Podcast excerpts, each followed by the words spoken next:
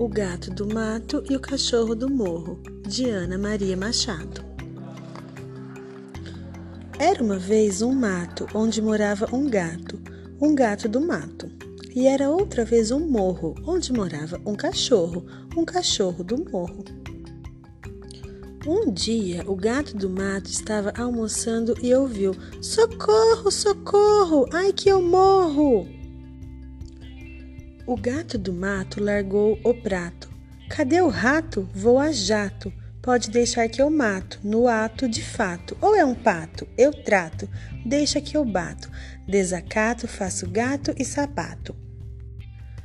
Mas não havia rato nem pato para a valentia do gato do mato. Só havia um cano esguichando na parede. E os gritos do cachorro do morro. Ai, que jorro, socorro! Molhou meu pelo até o forro, mais um pouco até eu escorro. Ai, se eu não corro, acho que eu morro. O gato ria e ria, gabava sua valentia, mas que medroso! Eu é que sou valente, não tenho medo nem de serpente. Não foi medo, foi susto. Pois vamos fazer um concurso. Vamos! Eu nem tenho medo de urso. E ficaram os dois contando vantagem, dizendo bobagem, fingindo coragem. Nem no mato, nem no morro, no meio da praça. Os outros bichos em volta achavam graça.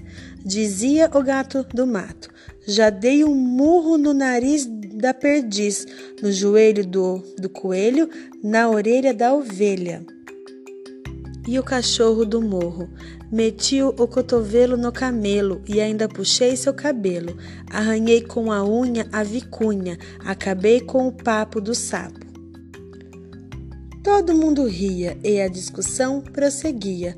Ora, brigar com bicho manso é um verdadeiro descanso.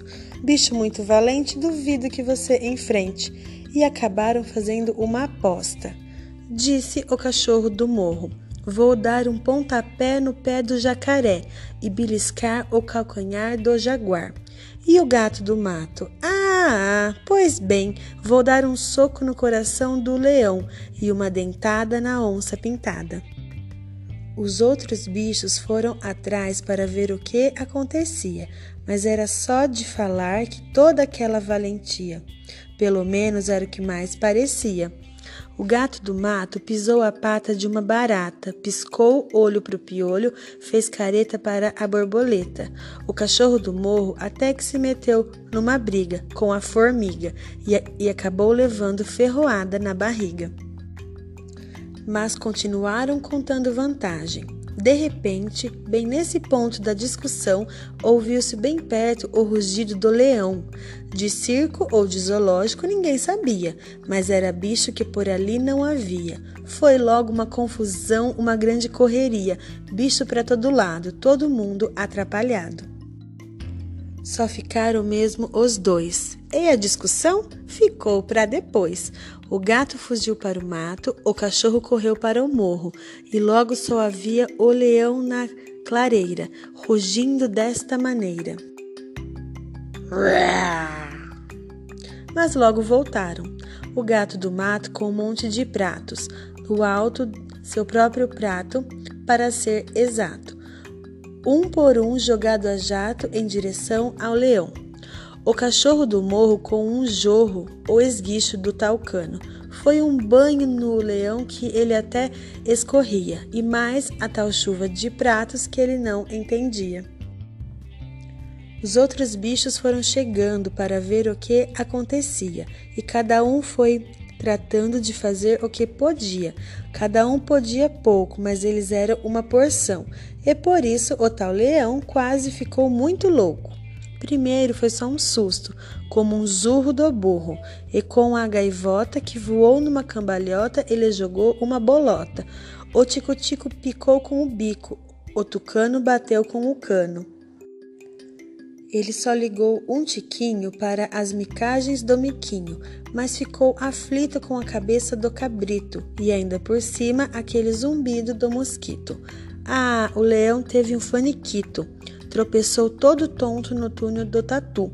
caiu, coitado, com os cascos do cavalo aos coices e quase se quebrou com o que aprontou a cabra. Que grande marrada! Bem que o leão podia ser rei dos animais, mas não aguentava mais. Foi andando para trás, para trás, para trás e acabou fugindo para o lugar de onde tinha vindo. Num grande abraço, o gato do mato e o cachorro do morro descobriram uma coisa boa. Brigar pode ser útil, mas para que brigar à toa? Quem está na mesma tem que ser amigo e deixar para brigar junto quando vem o inimigo.